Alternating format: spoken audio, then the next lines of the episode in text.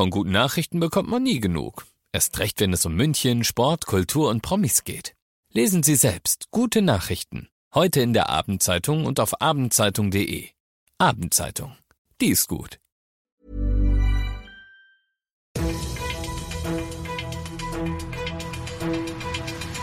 95 5 Charivari, das München Briefing, Münchens erster Nachrichtenpodcast.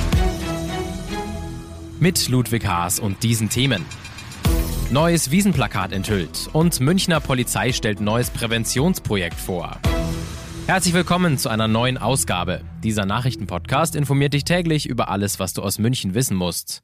Jeden Tag gibt es zum Feierabend in fünf Minuten alles Wichtige aus unserer Stadt. Heute mal mit mir. Jederzeit als Podcast und jetzt um 17 und 18 Uhr ganz wie gewohnt im Radio.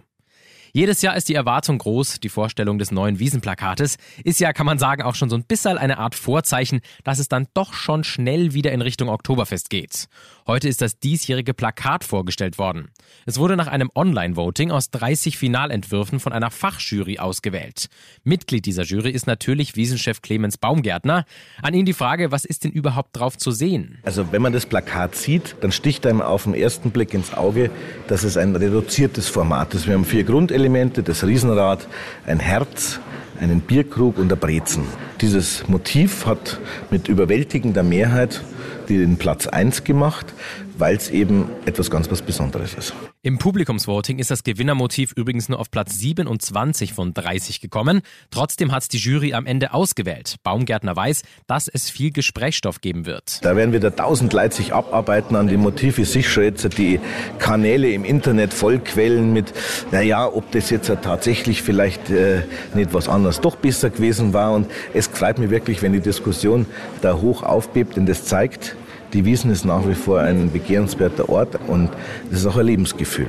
Und wer nicht himog, der braucht da nicht higi, aber wer himog, der wird dieses Jahr mit einem schönen Plakat auf dem Weg dorthin begleitet.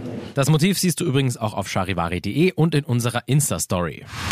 110 Jahre nach dem Umzug in die Edstraße hat die Münchner Polizei eine zur Zahl passende Präventionskampagne vorgestellt. Unter dem Titel 110 Unsere Nummer, deine Sicherheit soll darauf aufmerksam gemacht werden, die Notrufnummer bewusster zu nutzen und die Rolle der 110 noch weiter in den Vordergrund zu stellen. Im Zweifel gelte es immer lieber einmal zu viel als einmal zu wenig die Nummer zu wählen.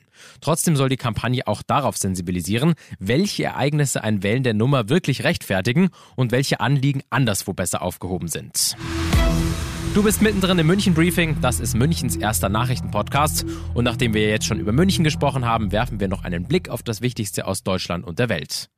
Bei den Tarifverhandlungen für die Beschäftigten des insolventen Warenhauskonzerns Galeria Karstadt Kaufhof hat es in der ersten Runde keine Einigung gegeben. Charivari-Reporter Simon Walter. Seit drei Jahren verzichten die Beschäftigten von Galeria Karstadt Kaufhof auf Geld. Als Beitrag zur Sanierung hatten sie damals einem abgesenkten Tarifvertrag zugestimmt. Das bedeutet für einen Mitarbeiter bis zu 5.500 Euro weniger pro Jahr, sagt die Gewerkschaft Verdi. Sie will, dass beim Warenhauskonzern wieder der normale Tarifvertrag des Einzelhandels gilt. Galeria hat das in der ersten Verhandlung erneut abgelehnt. Übernächste Woche wird weiter verhandelt.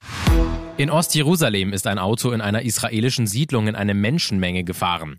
Dabei seien zwei Menschen getötet worden, darunter ein sechsjähriges Kind. Das teilte die israelische Polizei mit. Aus Tel Aviv Charivari-Reporterin Mareike Enghusen. Es ist der zweite tödliche Anschlag in Jerusalem in nur zwei Wochen. Ende Januar hatte ein Palästinenser dort sieben Menschen vor einer Synagoge erschossen. Das jüngste Attentat soll eine Reaktion auf eine Razzia der israelischen Armee gewesen sein, bei der kürzlich fünf Palästinenser ums Leben kamen. Das verkündete ein Sprecher der Hamas, die von westlichen Staaten als Terrororganisation eingestuft wird. Der Anschlag sei eine natürliche Reaktion auf die Verbrechen Israels, sagte er. Seit Monaten kommt es zwischen Israelis und Palästinensern vermehrt zu Gewalt. Heute ist wie jeden Freitag Feel Good Friday hier auf 95.5 Charivari. Deshalb gibt's noch eine positive Meldung zum Schluss. Ein bereits tot geglaubter Fuchs wurde nämlich gestern von der Münchner Feuerwehr gerettet. Das Tier bleibt in der Isar-Vorstadt mit seinen Hinterläufen im Gelände einer Feuertreppe stecken.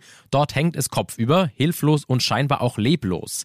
Die Feuerwehr kann das Tier dann aber doch noch befreien. Jetzt wird das Füchslein vom Münchner Tierschutzverein aufgepäppelt. In diesem diesem Sinne, ich bin Ludwig Haas und ich wünsche dir noch einen schönen Feierabend und vor allem auch ein wunderbares Wochenende. Ciao. 95.5 Charivari, das München Briefing, Münchens erster Nachrichtenpodcast. Die Themen des Tages aus München gibt es jeden Tag neu in diesem Podcast.